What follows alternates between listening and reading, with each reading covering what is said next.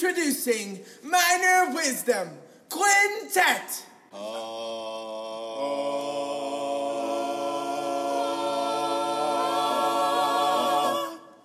One, two, a skittle do. Minor wisdom. Hey guys, Minor Wisdom this week has a very special guest, Mr. Luis Munoz, formerly of UIL One Act Play, UIL Theater, running the entire One Act Play system for UIL. I'm actually not doing this podcast from my house this time, from my quote unquote studio, because I am very busy this week uh, with the Deer Park fires with the ITC plant. We ended up having to host a district competition at my school, kind of last minute, and I am also contest managing this week for UIL One Act Play. And I know it's very hypocritical for me to talk about contests and all this uh, theater for competition and such, and then I get very involved. And uh, as I explained to uh, my wife a couple days ago, I, I, I do this because I want to uh, help make a change. And um, it's not that I'm anti things, but I do want to help make a change. So, speaking of hosting competition this week, this is now the eighth time that I have helped or assisted or my school has hosted, not necessarily this school, but a school I've worked at has hosted a UIL One Act Play competition at any specific level, a couple different levels over the past few years. But uh, I thoroughly enjoy hosting. I thoroughly enjoy kind of being in control of that competition, letting the kids be there, and just kind of experiencing our space and kind of experiencing how things are run in my space as kind of a, a manager, if you will. And I, I, for a moment, just want to take a second to recognize uh, one element of theater teaching. There are quite a few teachers that do not like their jobs. There are quite a few theater teachers that do not like their jobs for any given reason. They don't like their administrators, they don't like their students, which is weird. Uh, they don't like the person they work directly with, maybe their co director, their assistant director, their head director, whatever. And those teachers don't understand how how good they have it.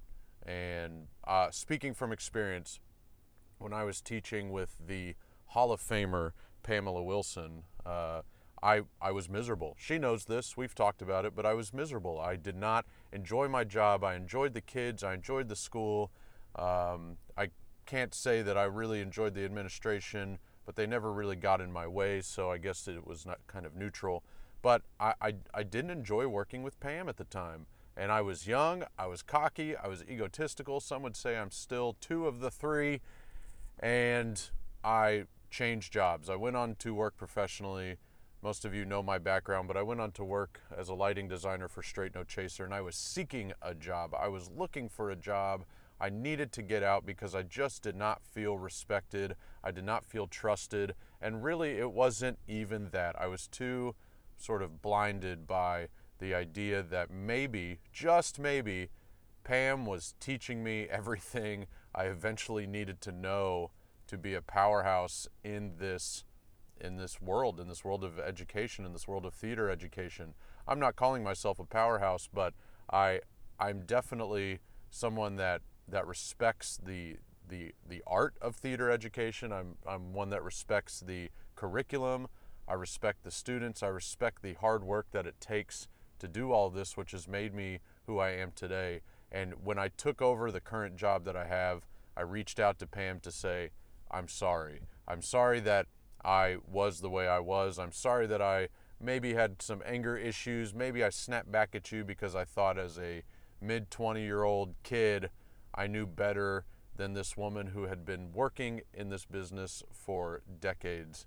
And she is a legend. She knew exactly what she was doing. She was patient with me. She taught me everything I know now, and I could not be where I am because of her. All that said, you know, maybe eventually I'll have her on the podcast, but all that said, I, I want to sort of let those teachers know that are struggling, that maybe in their first year, maybe in their 10th year, I don't know, and they're working with somebody that they might not like. Maybe it's not them, maybe it's you. Maybe you just need to take a step back and realize that you can take something away from this experience. You can take something away from the person you're working with, the people you work for. They are giving you something. It might not be right now what you want or think you need, but I guarantee you're going to look back and think, you know what? That wasn't half bad. Because there are situations you could be in that are a lot worse. My students this week experienced schools that came into our facility that are not a part of our district, that are not really even close to our school. And these kids, the kids coming in, were just kind of, their, their minds were blown with the facility that we have, with the space that we have, with the uh, amenities that we have. And my students on the opposite side were blown away that these kids thought this stuff was amazing because they take it for granted. Don't take things for granted. You are in the position you are in, take advantage of it, do the best you can with it, and if you are truly that miserable, move on because nobody wants you there if you are that miserable. I hope you enjoy my sort of pseudo soapbox, but also just a message I felt like it needed to get out there on the podcast. I appreciate everybody listening. Uh, ladies and gentlemen, you guys enjoyed this interview. It's, uh, it's a really good one, as, as it should be. It is Mr. Luis Munoz. Minor wisdom from a minor minor. If you always have a problem, then you are part of the problem.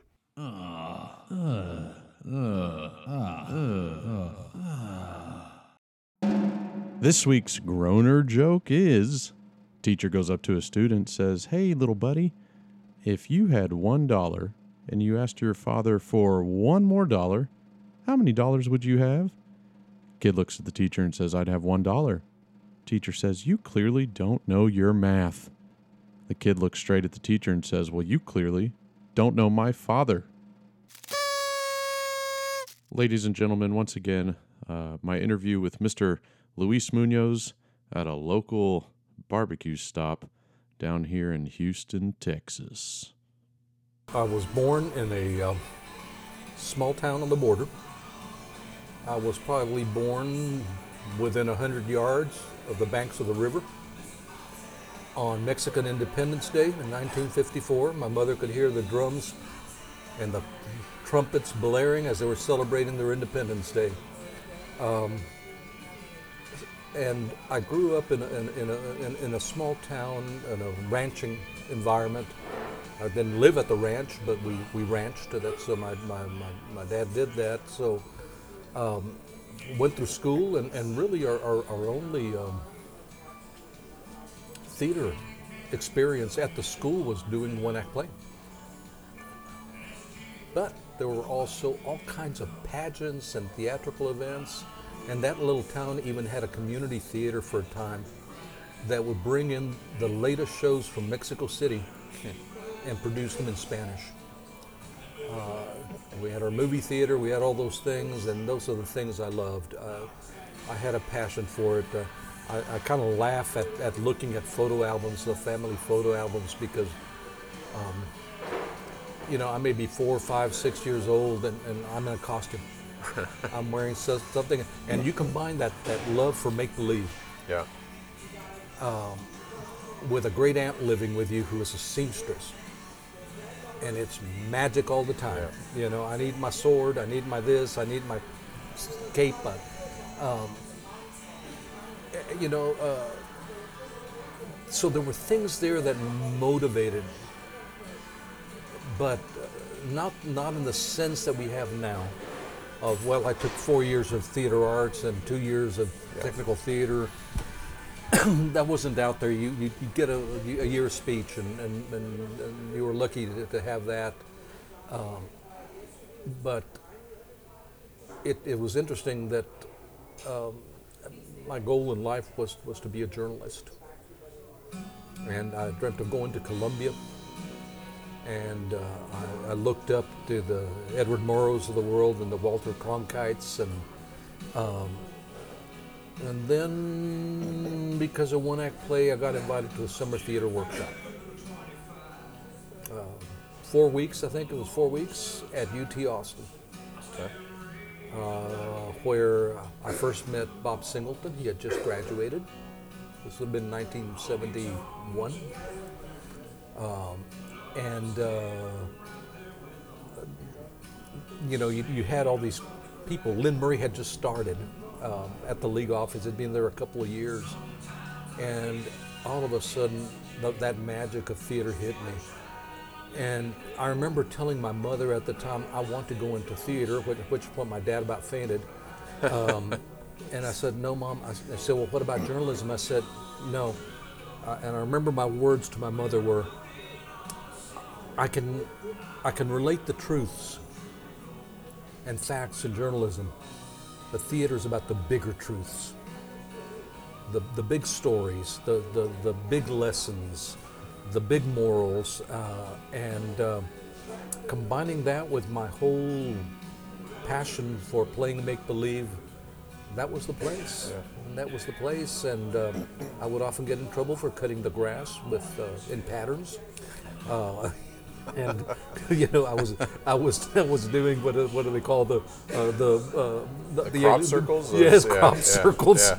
Uh, around the ranch, and uh, but uh, uh, it, it was an inspiring thing, you know, and uh, we get to see a play once a year, Yeah. and and but from there there was enough to tell me, "Hey, go do this, go do this, give it a try, and, uh, and I did. Right. Uh, so where did you you- you went to university, uh, and then professionally speaking, where'd you where'd you go once you were out in the real world? I went straight through my bachelor's and into my master's, Right. finished up my master's, and was working in doing outdoor theater one summer. Uh, on my way to, uh, I, I'd been offered an assistantship uh, um, with uh, Actors Theater Louisville, Okay. and and also had gotten interest from some folks in LA, and my wife was the first person to get a BFA in acting Okay. out of Southwest Texas State. And uh, uh, interesting enough, it was cut short. Uh, one day I get a phone call, and it's a principal in San Antonio saying, Are you interested in teaching? Seems to be a very common back back then. Not to sound, mm-hmm. not to age you, but it seems to be a common theme that that that was kind of how theater teachers got their jobs. Was just somebody that had a name, didn't necessarily have a name in education, but they just they, they had a name out there, and the principal just gave them a phone call. Yeah, it- you're not the it- first it- person to tell me that. Uh, and, and so I flew into San Antonio, and they offered me the job. Yeah, uh, when I got back, and they said, "Okay, we'll need your certification. We'll need the." Yeah. And I said, "What certification?" yeah, Because I wasn't certified. I was I was I was a directing major, and uh, um, so uh, we said, "Well, there's okay. There's something called emergency certification. Right. We, we're going to get you on this plan." And and ten years later, I was still there. yeah. I'd just fallen in love with it. I'd fallen in love with working with the kids, and um, about as close as I got to Broadway was the fact that my high school was close to the corner of Broadway and Nacogdoches in San Antonio. Uh, but uh, I had some wonderful students, some wonderful experiences Yeah. there, and uh, I, I never looked back. I never looked back. Um, you know, you get these forks in the road uh, professionally. Um, and when I left teaching, uh, my brother had a startup operation in, in the valley, and uh, it was uh, it, it was a video production company, and there was nothing like it down there. And uh, uh, we were producing commercials, and uh, that company grew. And, and uh, eventually, I, I created what is now called an incubator because I was bringing in all these solo guys. we were all sharing the rent, living under one roof, and giving each other jobs uh, to work together. Uh, so I had the cinematographer, I had the film shooter, I had the animator, and um, you know, ev- eventually we, we, we were producing stuff. Uh, uh, we produced a children's series for Discovery uh, International. We uh, we did a lot of the major Tejano videos, and uh, Uh, I believe we had the Grammy for, for one year uh, when Selena, her final video. That's one where she's on the staircase. So we produced that one down Wow. there, and uh, um, I ended up in it because we a talent got stuck in traffic, and we were not going to wait with a crew clocking hours. Uh, and so it was a neat experience Yeah. uh, with that, and and and then the, it started to grow with radio stations being added and, and concert venues and. Uh, as my wife said when I was at UIL, she said, You're out about as much as you were at home during that time Yeah. because we were working different cities and the like. And uh, uh, But that in itself, that business experience, uh, gave me uh, and gives anybody, I think, a, a different perspective on things. Uh, you know, when, when you're dealing with somebody at NBC or something screaming at you, uh, you can very easily deal with someone talking to you about a set. Right. And, Yep. and so when Mr. Murray des- re- decided to retire after 32 years and he said, Are you interested in applying? I said, Yeah, it's time. Yeah. I'm becoming a fish out of water in Yeah. that business world. I'm, you know, too much overhead, too much this, too much that, not enough family time. and I still love theater. Right. And, uh, and I still love teaching. And if I could still have that contact with the teachers, then Right. So if you could, if you could go back to the '70s, back to when you graduated, and tell yourself some advice. Don't worry, something to to uh, kind of a, it's it's it's in a way advice to new teachers now. But if you could go back and tell younger Luis Munoz, hey, don't worry, it's okay. Here's what you need to do. What anything specific pop to your mind? yeah, it's going to sound crazy. It's going to come Probably from the not. ranch. okay. All right.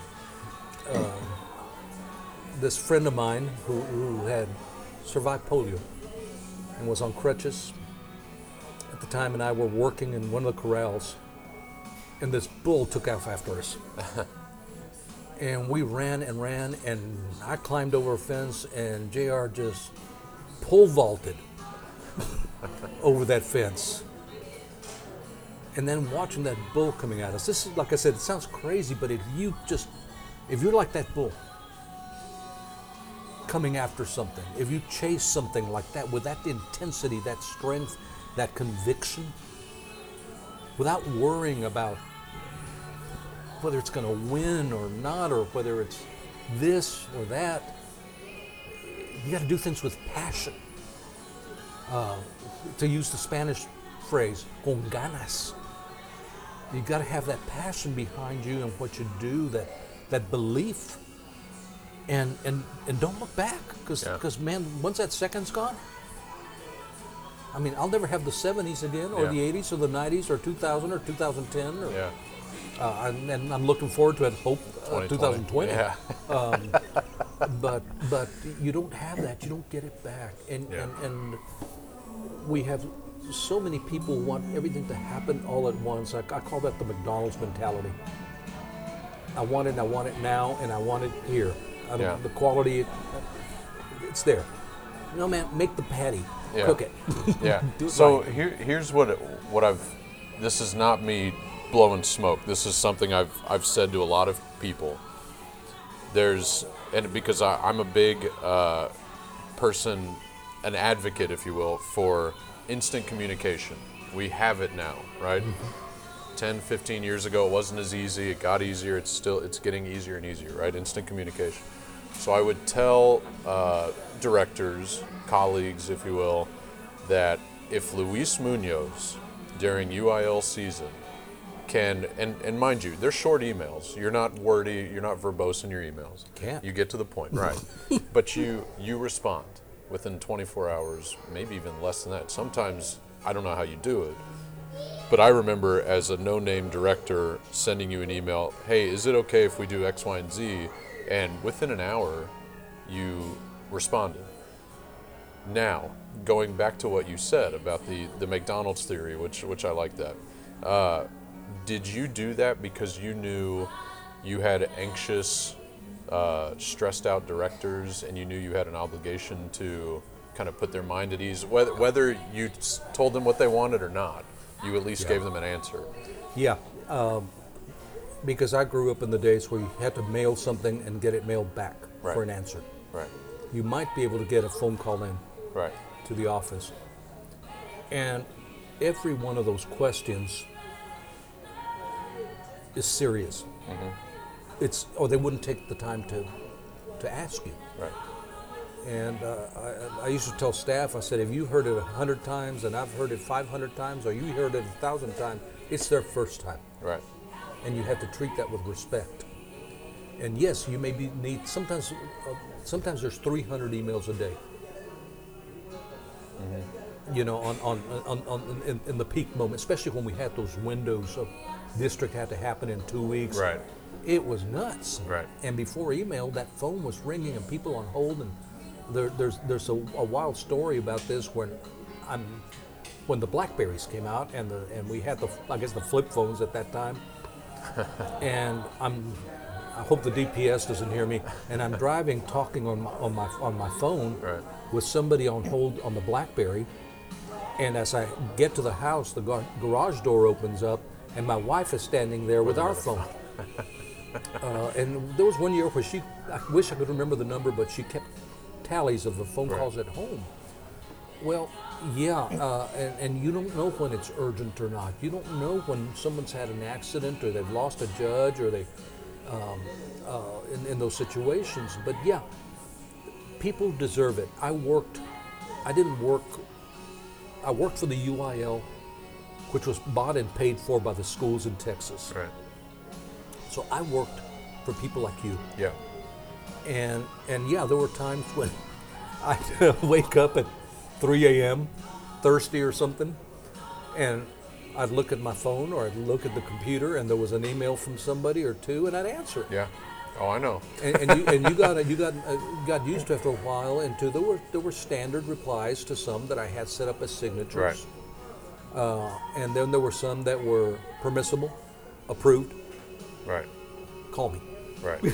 Right. If, if it was going to take me more than 10, 15, I'm, I'm the same way with, with texts. right. You know, if you're going to write that much, call, Call me. Yeah. Yeah. Uh, so yeah, it's, it's it's a degree of respect for people's work and, and, and, and knowing that, hey, there's people at you that have gone through HSPVA, that have, have gone through college, have done, and then there's that librarian, or the biology teacher, yeah. or the teacher, or the or the superintendent whose daughter wants to do one act play in that little tiny school, Right. and he's the only one that's going to, so he does it for his daughter. And, and, and they're seeking help, and they, they want to do it right, and, and uh, as best they can. What is your proudest and what is your one thing, you know where this is going, what is your proudest accomplishment in your role as, as head of one act play? And then what's the one thing you wish, like, oh man, if I just had one more year or something like that, I, I know I could have gotten this done? Um, and the answer could be nothing. But No, there's a Yeah, lot, okay. a lot of things. I'm, I'm, I'm, you know, um, the last year I was there, uh, I, I was starting to prepare the new handbook. okay. so that the new person that came in would have a working copy to, with whatever changes had already happened in there. And uh, I started making a list of the changes between the 15th and the 25th edition. And I stopped keeping track at 60.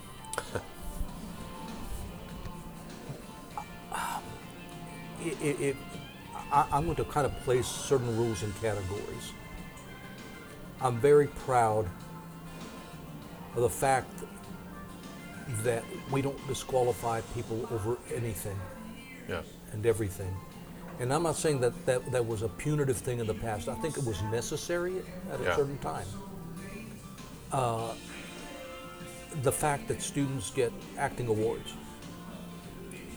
I love working on panels now that I'm judging. It is so neat to be around your colleagues. Um, they may not agree when you're doing that acting awards or things of that nature, Sure. but you do. If there was something left that I still wanted to finish, so uh, I'm, I'm going to going back a little Yeah, bit. sure. I'm going to go back to those things that uh, that relaxed the context, the contest in every context of the word. Sure. That made people less tense, hopefully, and and happier to be there, and relax the set rules and this kind of stuff. The one thing, and I think it'll be maybe end up being the same answer to everybody that ever has this job, and that is getting small, more smaller schools involved. And T, secondly, what do you do to train teachers? You know, you, you, you go out there, you, you this this year alone, I've, I've watched over a hundred shows, clinics, contests, and the like, and I'm watching and I'm saying, okay, this is a general problem here. And like any teacher, you're gonna say, what can we do at conferences, at this and this and that, to work on this particular issue that seems to be widespread. okay Yeah. either staging issues, a voice, or this or that. And I think those are the kinds of things that uh, when I left there, uh, I, you know, I still didn't feel like I completely accomplished, but I'm, but I'm okay with it because I know I think that's going to be something everyone's going to walk away with. It's like, what what are the issues of the day? Yeah. And uh, and, and and I'm also extremely proud of the design program and the film program, adding those elements to, to the theater program at, at, at UIL. Uh, it's given a whole thousands and thousands of new kids Yeah. An outlet. don't- an, an outlet, a yeah. place to, to show their work, a, a place to be recognized, uh, uh, uh, a place to feel good about themselves. Yeah. And uh, uh, and so I stuck it out with film because Yeah. that, that that's the baby. I wasn't quite ready to. I was still changing diapers on that one. so Well, it's funny. Like my so my perspective is because at HSPVA we did not compete, right. right, for obvious reasons. Um, and Bob used to always say, "We don't compete because if we win, of course we're supposed to, and if we lose, well, we're supposed to be the winners. You know, Yeah. we're supposed to be the best." So we always, but we hosted. So we were very much like a community college in that regard. We always hosted. We were just. So my perspective on one act play when I got out of high school was, oh, I, I love managing. I love hosting this. I love being in control of this, which I still do today. But I had no real history with one act play. So when I became a teacher, and I want you to I want you to tell me how wrong I am. That's what I that's what my goal is with this conversation, right? When I became a teacher, I hated one act play when I started because I it's competition. Oh my gosh, this is the art. This is arts, and I know you've heard this a thousand times, but I I was just not a proponent of it. I, I did not like it. Um, now, almost ten years into to teaching uh, theater, um, it I've changed, right? You know, I, I know how much of a of an influence of a, of a driving force this is for theater in Texas. You can see, and I've experienced states that don't have one act play, and how, like you said earlier, the biology teacher is the theater teacher because they just happen to do a couple shows when they were a high school student, that mm-hmm. kind of thing. And that is not the state of Texas. I know you have your couple of schools that are still like that, but we are where we are because of UIL One Act Play. We have a lot of us have jobs because of it, um, and so that's that's what opened my eyes to, hey man, chill out, love it, embrace it. But what do you say to that person that's out there? Because we did an episode, my very first episode of this podcast was about theater as a competition. And I tried to play devil's advocate a little bit. You know, the, the, the Tommy Tune Awards, the uh, Gatsma, is, am I saying that? I don't, you know, the, the Greater Austin Awards, all those award shows, you know, make, make theater competitive. And you've got people out there that say, never, it shouldn't be competitive. It is an art. We shouldn't compete in art. Why is it okay? I don't know why do the networks uh, broadcast the Oscars and Right. the Tonys, and uh, yes, it is competitive, Yeah. uh, and you, you know, and more so the theater. I'm, I'll say for this reason that there's a professional component to this, and even the visual artists have to compete at galleries to, to sell their works, or they can't put food in their mouth. Um, so, what are rules What are what's the difference between UIL rules and the union rules? What's the difference between limitations on set and a budget? You're expected to either produce income or you're expected to produce some results, maybe.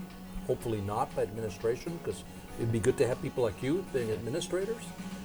Um, there's a great book that was written by one of the founders of the UIL, Roy Bedichek. It's called Educational Competition. Great reading. I personally feel that that competition just makes you work that little bit harder. That you're not willing to accept something substandard for yourself or your students in terms of process which leads to people say it's all about the product. No no you can't create the product without the process. Right. you know you, have it they work together. You either have you can't have one or the other. You know uh, and uh, uh, can you gauge the success of a program by how many times it went to state no when when when um, I open the state meet by saying we have uh, 48 or 48 of the of the best shows in the state of Texas, not the 48 best shows. Yeah. Things happen. Yeah. Things happen, and things. Uh, the best show in the state may have gone overtime, Right. may have dropped in zone. Uh, those kinds of things. And yeah, we, we, we, we, we could say that, and we can say, okay, maybe there, there are some parts of this that become negative. Uh, but you're absolutely right. Why were directing programs created in the state of Texas? Because teachers doing the one act play were going to Oklahoma to get to take their courses in directing. And then all of a sudden, UT, a couple of people said, well, we're going to offer them instead. Yeah. And here come the theater programs. Then there's the brilliant move by the UIL to say, are your teachers have to be full-time employees of your school district? Oh, gosh almighty. we, we've, we've got to employ people who are certified Yeah. and, and who have uh, some kind of certification or degrees, and we have to hire people because during that time they would hire guns. There, there were hired guns, and the rich schools would hire professionals to come in direct their shows, and, and, and so a lot of that was going on. Uh, so the influence it has had on educational theater, I'm not going to say just in Texas, but uh, were there were there contests like this before the UIL one? Yes, it was modeled on something from out of state. Right. But uh, when uh, somebody, I was out of state uh, doing a keynote in Virginia, and uh, somebody said, "Oh, Texas and its rules," and I say, "You try managing 1,300, 1,200 schools without rules. Mm-hmm. You know, you can be spend weeks. Well, that I mean, that's the analogy to athletics. I mean, Yeah. you, you know, you, you've got to you've got to have rules. You, you can't You- just you- go out on a football to. field and Well, there's there's safety, Yeah, there's yeah, practicality, there's management issues, there, and and the big one is, is equity. yeah, just trying to where, be. where a- you at least try to accomplish some sense of equity. Uh, therefore, hey, you, th- this amount of fabric, or the, and then just the idea of storing things. Uh, I mean, you are contest managing right now. You know Mm-hmm. What it's like when some- someone shows with an 18 wheeler full of stuff, and they've got a 10 by 10 space. and, and, and, and so uh, th- these things have been developed over the years, and I don't know that there's a real answer to the why yes, why no to, to competition, but it exists. right, It is real. right, It is real. And to say it does not exist in the arts is not to be truthful. right. It is an alternative reality to say that because you're either competing for food in your mouth or awards or box office take. Right. What do you say to the directors that don't put as much value into one act play? Still, still do it. Still, still go along with it. But they think the the product that they put on stage in their theaters for their communities and their communities only. Why should I give as much push, as much blood, as much sweat, as much tears, com- competition aside, for that particular show, for that traveling show? Because, Blake, you just said competition aside, it's a play. Yeah. And what? Why should one play be less than the other? The idea is that every one of those plays is done to the best of your abilities. the comp- the competition is, is a component of it, and, and yeah, there's a certain structure, rules, time, that kind of thing. But the play itself, how is it different, besides length and unit set, than this play that you open your season with, the one you followed with, the one that comes after? Uh, Like I told the cast yesterday, I said, what happens after tonight with your show is not in your hands outside of you doing the best darn show you can possibly do that night or that day or that morning, whenever that contest may fall. but I, I think that's, you're right. And, and certainly when I was directing, by working them hard on every show, Yeah.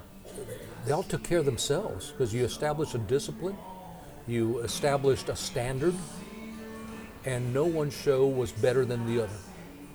You know, whether it was that musical, I mean, what it took for me to put my soul into Annie Get Your Gun uh, versus Hamlet, I mean, took an effort on my part. Right. Okay? Sure. But I needed to do it. and I needed to do it right, and those kids needed to feel good about it. And Yeah. I needed to feel good about it as an artist. Um, and, and so that's, that, that's what I tell people. I said, why either, you know, uh, let's do these shows, and then we're really going to work on it. No, because they will not have the skills. right. It's, it's like saying, you know what, we're going to we're, we're gonna play this one game of football, but we're never going to train for it Right. and we're never going to scrimmage and we're never going to do this. And so when they get here, it's those teachers are saying, "Oh, they're not working for me. They're not disciplined. They're not learning uh," because they weren't expected earlier." Right. Or you do great, great, and then just eh, let's throw this together, and that's a letdown. Yeah. Why can't that play have the same quality that I've brought to the table before? And then whatever happens, happens. You Yeah. know, that's going to be in the hands of three people or one person or, or, or whatever. And it's going to be uh, uh, uh, the scores and the numbers and the lowest sum and the, the majority of ones or twos or threes or, uh, or judge's preference or, Right. you know. I, you know, I, I, I used to have a little saying when, I- when I was judging and um, and I actually used it with the directors the, uh, last uh, yesterday. And I said, take this right. I said, but the rules say three of you are going to advance. I may want I may want to advance three of you, four of you, five of you, six of you, or none of you. Yeah. Three will advance. Yeah. And uh, it, that doesn't lessen the quality of the ones that don't. It's it's it's like the facets on a jewel. Yeah. This one's a little shinier for whatever reason. And as you get higher up in the ranks, man, it just gets harder and harder and harder. Yeah. So, uh, you know, ag- ag- again, going back to, to, to, to that, the, the, if, if, you, if you teach, if what you teach is good theater uh, habits, good theater skills, and you develop all of those, they'll be good for any show you do out there. And whether it's a contest or not, Yeah. it's irrelevant. Yeah. Let's say a, a show was done. You know, there have been. Uh, uh, there was a time that there were a hundred Mary Gerards, right? Right. Uh, there's always that kind of play that you know, uh, the Curious Incident. Um, uh, all, all these shows are become cyclical, I guess. Yeah, right. But has there ever been a version that uh, of of a show that was kind of maybe on that list of wow, we just see a hundred of these, but it was just beyond unique, beyond stellar, made it to state, and you're like, wow, this this really is a show that stood out to me. So, so, so a show, a show. You're asking about a show that has a history of, a long history of Uh, production. a long history of production. So, A View from a Bridge uh, won a few years ago. I don't remember, you know, a couple years ago, and, and I Yeah, got that to was see Montgomery? that. Yeah, and uh, it. I had seen A View from a Bridge at the Alley Theater. I'd seen it years ago in Cincinnati, but that state show was unlike either of those in a good way. Yeah. it was and mind you there's some sentiment towards like these are kids doing it and, and maybe that's in the back of my mind and i can't remove that like oh my gosh these kids are doing this but it blew me away. You know, Yeah. it was. Uh, I just thought it was the most beautiful show I'd ever seen in state. The few years that I'd been, or in one act play, to be honest, just the way it was put on. You know, I'm not going to slight. I, I don't, I don't want to slight anybody. Yeah, that's yeah. And, and yeah. but but but I'm going to say it. There is a show. Um, well, I'm going to talk about two shows. Sure. One when I was state director, and another one when I first started teaching. okay. I'm going to start with the first started teaching. Um, like I told you, I went to a high school where one act. Hey, boy, we never advanced. okay, let's just put it that way. Yeah. just- we never advanced. And uh, and I contest. I worked the contest like you in, in college, and and and. Um, so uh, I get this job in, in San Antonio. I was talking about earlier, not knowing they had won back-to-back state titles in the big in the big conference Yeah. with Hamlet and Oedipus. Okay. So I walk into that, okay, and uh, I did my show. I got it to area, an alternated area, and um, I went to the state meet that year. And in conference, I, I guess it was five year at that time, or before the B's or after the B schools. Anyways, it was the, the big conference, the large school. And uh, Newman Smith was there. Mildred Pivotal was directing uh, a production of, of uh, The Prime of Miss Jean Brodie. And I've been watching the shows, and wow, wow, okay, Yeah. Nate knew. Wow, that thing knocked me over. I said, whoa, how did she get that out of those kids? Yeah. How did she do that? And I say, I told Mildred, I said, and I spent the next three years after that figuring out how.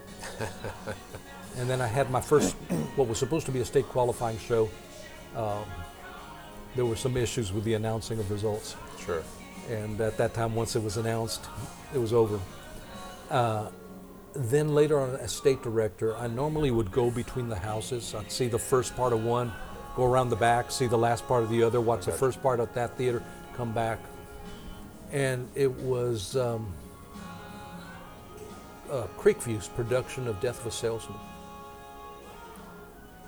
that uh, Missy Head directed. And I'm not, I don't remember who was working with her at the time. It was Demond or, or who, who was there, but uh, I sat there glued, and and I think it was like condensed soup. okay, everything was there for me to see, to taste, and I never had never understood that play better than I did in its simplicity Yeah. And without it was just there and i couldn't leave it. I couldn't leave to the other hall. And I, I, I so apologized to i will not mention who it was at the time but Right. whose show i missed at the time. But um, th- there was that moment and it was i think because of the structure of the one I played, because you had to cut. I think there's some plays that work better in less than 40 minutes than they do in two hours. Right. And uh, and in this case, the the you know you, you take a beautiful tapestry like Death of a Salesman, and and there are so many threads in a tapestry, and you pull that one, Yeah. and you show me that one, and uh, yeah, that that that was memorable. The first time I saw the Diviners just floored me, and that was Deer Park that did that in 1981. Uh, yeah, it was 1981. Uh, uh, there, there have been several shows uh, over Oh, the I'm sure. Yeah. Yeah. that uh, were just brilliant, Yeah. Stunningly done. brilliant pieces of art Yeah. that you saw up there. They weren't just plays; they were pieces of art. Yeah. Okay, they may have been in small frames. Okay, Yeah. and uh, uh, you know, and condensed and everything, but carried the wallop Yeah. That either in in making me laugh and making me cry and whatever the case may be. Ha, have has there been a show at a zone or district that you were judging that you were like, wow, this? I mean, it's ready. Yes. You want to share or no? okay, okay, that's fine. but you knew, you knew, yeah. You, you know, Uh, but but you and you and you don't dare say that. Right, no, no, no. The next thing you know, yeah, another judge doesn't the, agree. the next Right, the next level sure. they drop, and Yeah. and and uh, uh, so you don't want to talk about those things. But get it, but being ready that early is Yeah. impressive. Sure. Yeah. Has there been an actor or actress that you've seen in, on any level that you knew and has become, but you knew at that time they are going to be a star. They're going to be on Broadway. They're going to be wherever a star is born. They're going to be in L.A. You saw them and it was like, yep, in one act, maybe okay, at summer camp, yes. okay, and uh, I was doing the. It was 1984, and the year, not the play. Yeah, 1984, the year. Yeah, Okay. not like, although I saw a real good 1984 at, at the at the at the summer camp at uh, Georgetown Okay. a couple years ago that Scott Tippin directed. Um, but it was 1984, and I was directing at the UT Summer Workshop. And there was this young lady I cast in Tom Jones as Mrs. Waters. It was the first time we'd done that adaptation. And it was Sherry Stringfield. Had several Emmy nominees, Yeah. and she even got her own Got Milk ad. Yeah, and, and, yeah. and I was sitting there, and there was a rawness to her. And we were picking, picking, and I said, "No one's taking her." I said, so it was kind of. I went out of order. I said, "Okay, I want her Yeah, before anybody else gets this person." right. Uh, and sure enough, you know, you, you see the you see that uh, that that child Right. at the time because she must have been all about 16, 17, and already had that gorgeous voice and Right. and, and the like. But but you see people like that, uh, you know. Uh, th- there's been so many kids, but not all of them go into theater. Right. Most of them don't. Or, or, uh, you know, I'm not going to mention by name an amazing young uh, actress from the Dallas area. Again, I worked with her in camp. And when I found out she was going to major in theater, I talked to her parents because they were asking about different schools, and I said, "You've got to make sure that you take her somewhere they won't ruin, Yeah. because she is so natural. She is. She's made for TV. She's made for film. And uh, um, uh, amazing empath. Right.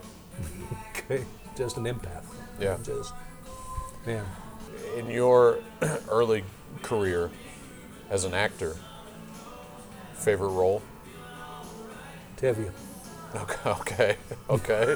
Where was that? That was at Texas A&I University. Okay. Interesting. Yeah. As a Jewish man, I appreciate Yeah, that. yeah. Uh, oh gosh, I love it. I love that's my all-time favorite musical and That's great. even musical film. Okay. Yeah, yeah, yeah. Like, They translated well to film. Okay. I grew a beard to be like Topol. Swinging into the film world because uh, you know I don't. I honestly don't know how many people know how much you love films, classic Uh-huh. films. I, I mean, uh, uh, you know, I think there are a lot of people out there that similar to like when you, you know, I'm sure you had this when you were a kid. When you see your teacher at the grocery store, or some common place, Yeah. you're like, oh my gosh, they're a human. You know, like they Yeah. do human things. There are probably people out there that think Luis Munoz is just this robot that used to sit in an office in Austin. You know, they, they don't know there's a person behind it. There's there's a there's a bleeding man behind that. But um, so you are very uh, an, an advocate for film, for classic films. Yeah.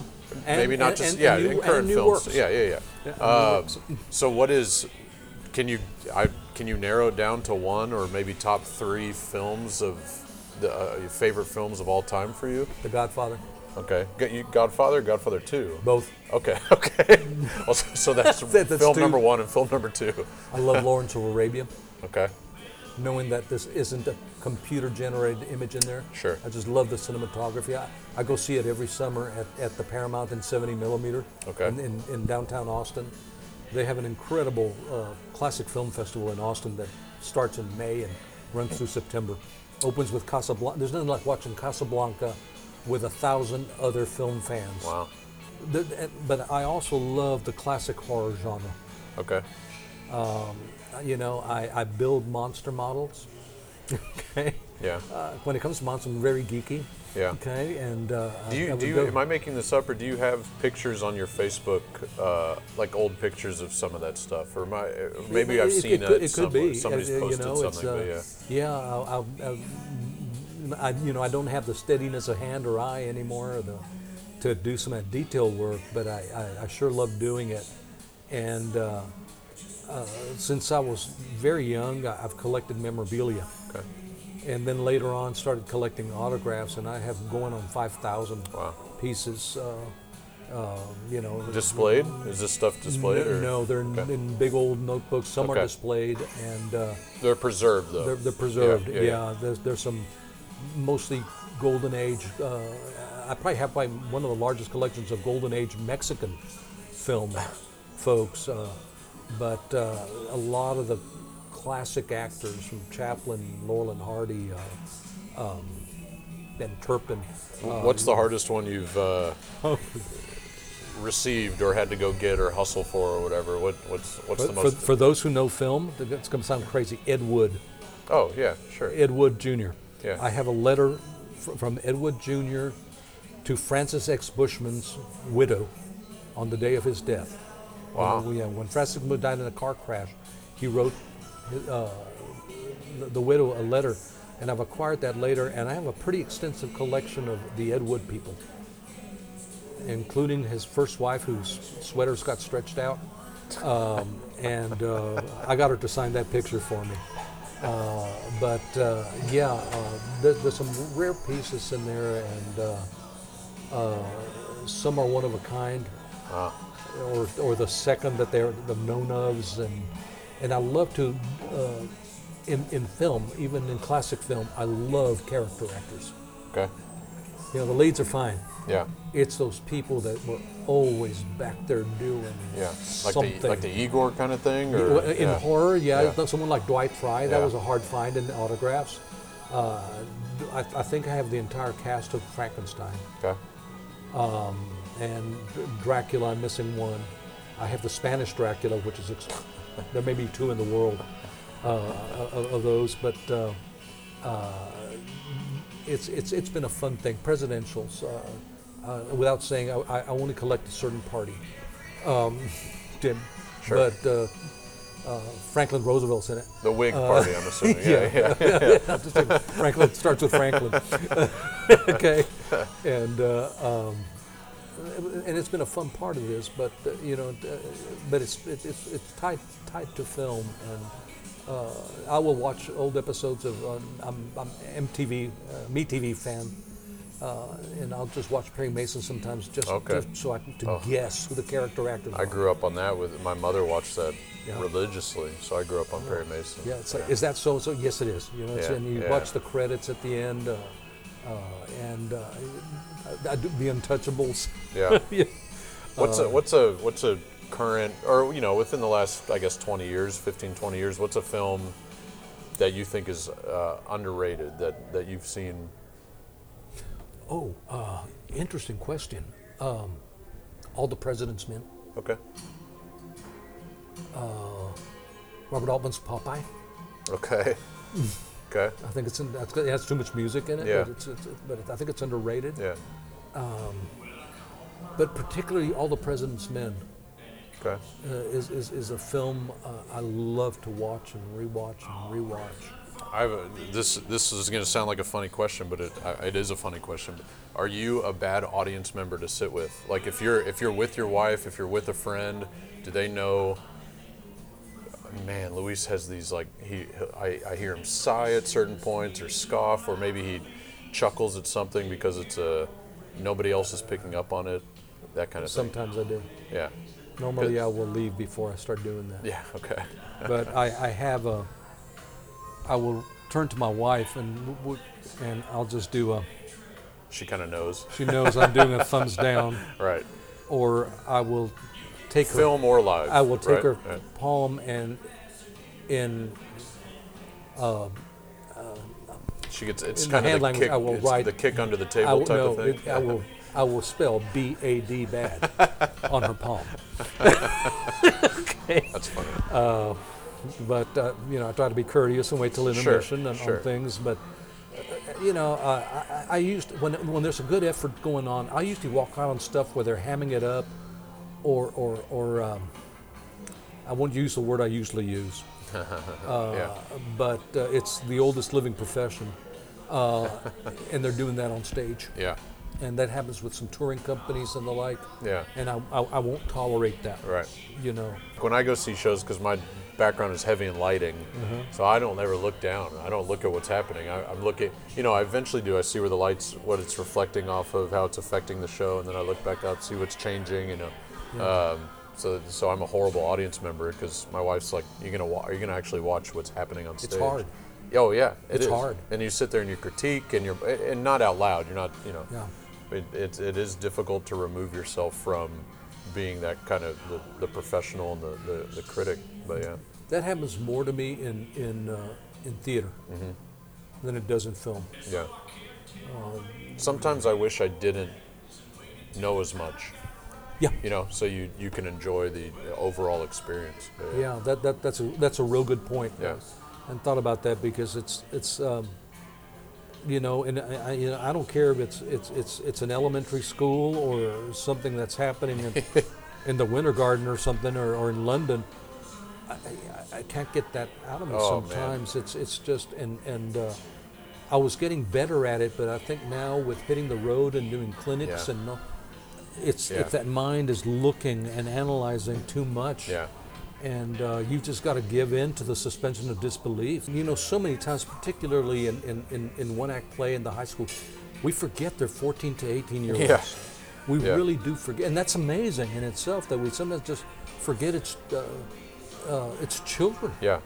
I heard a critique last night, and it was, and he won't mind, but Freddie Buckner, who's, Uh-huh. who's been doing this forever, he said to the cast, he was, uh, they did not advance, but he, he was asking them how old they were. He said, "How, how old are you?" How? And it was just a bunch of freshmen and sophomores, and he just started clapping, and was like, "That is amazing," because in two years, you guys are going to be one of the one of those schools that's just going to be so hard to deal with uh, as far as a as far as a competition, you know. Um, and I was just kind of eavesdropping in on that conversation, but that helped those kids kind of get rejuvenated. They had just been knocked down because they weren't advancing, but he said, "You guys are going to be a powerhouse. You know, the, the talent here is amazing. You, didn't- Motivated. you know, and uh, it, was very motivational. Yeah, that, that's im- that's important. Uh, Yeah. You know, they always talk how do you, how do you deal with the, sh- the non-advancing show? Well, you don't destroy them. Right, right. You, you give them hope for the future. You mo- you motivate them for the, for the next level, and some people just tear them apart. Yeah. And this, they, uh, and you can't do that. You you you. you uh, I, I, I won't mention the school or anything, but I, you know I had a, an experience as a single judge here in the last couple of weeks, and so I had to talk to Every school. every school, Yeah. all six of them. And there was this one group who pretty much these kids had decided to do a play with the help of a sponsor. Yeah. And it reminded me of ourselves at that Yeah. point. And you know, there and there were gosh almighty, when you see sparkle, sparkle, Yeah. sparkle, sparkle, but it's not and you know that it's there Yeah, to be worked yeah, to, to, to create something from. And so I, I had to sit there and think, do I critique their play or do I talk about their future? So I asked, how many of you are seniors? Well, a bunch of hands went up. Yeah. Okay, there goes that. But I knew that this particular group was from a talented bunch, mm-hmm. smart bunch. And you could tell they were smart up on stage. you know, Right. that's his moments. And and so I started talking dramatic theory with them and explaining, okay, this worked because of this. Now we have to understand that the basis. So I said, who takes physics here? yeah, Hand goes up. Give me a law of physics. Okay, blah blah blah. Yeah. Typically, it's equal, uh, equal force, stop, up and then, and I'll turn. I said, so the law, the basic law of theater is the willing suspension of disbelief. So you've got to trust your audience. At the same time that you're trusting your audience, you have to lie to them. Every moment up there has to look real, has to sound real, even within the world of a cartoon. You know, and we end up having this neat little chat. And I felt they're leaving feeling good, like they learned something, and those who are coming back had enough there to, to take it with them. But again, it's that reminder that the oldest one there may be 18, 19 maybe Yeah. and and, and they were probably going to go off to. It's like I told them, and I said, and uh, I started asking, "What do you plan to be?" And one said, "I plan to go to med school." I said, "And then you're going to make enough money to build a theater for somebody." Yeah. you know. Yeah. I said, "So you'll always be a patron of the arts Right. because of this." Um, I, I think it's an interesting point you just made in, in, your, in your chat about the the children in particular. You know, it's like it's like when you watch that that dance recital, and there's that one kid that's looking around to, to see what they're doing. Uh, there was a moment in when I was directing Quorum Boy for the Allstate show for Thespians, which is, by the way, if you were to ask me what show, that's the one Yeah. engraved in my soul, not my heart. that's in my soul, that particular show, that experience with those kids. But there was a moment where they were dancing for the for the parents, and I said, "Okay, you need to be the little girl that doesn't quite get it." and you're a step behind and you're watching, you know, and it just, just it became a darling moment, Right. You know, when you applied reality to it, Yep. uh, like the what's his name, Greta, the, the little one in the Sound of Music. Uh, but uh, yeah, I, I think I may have gone off on a tangent. Minor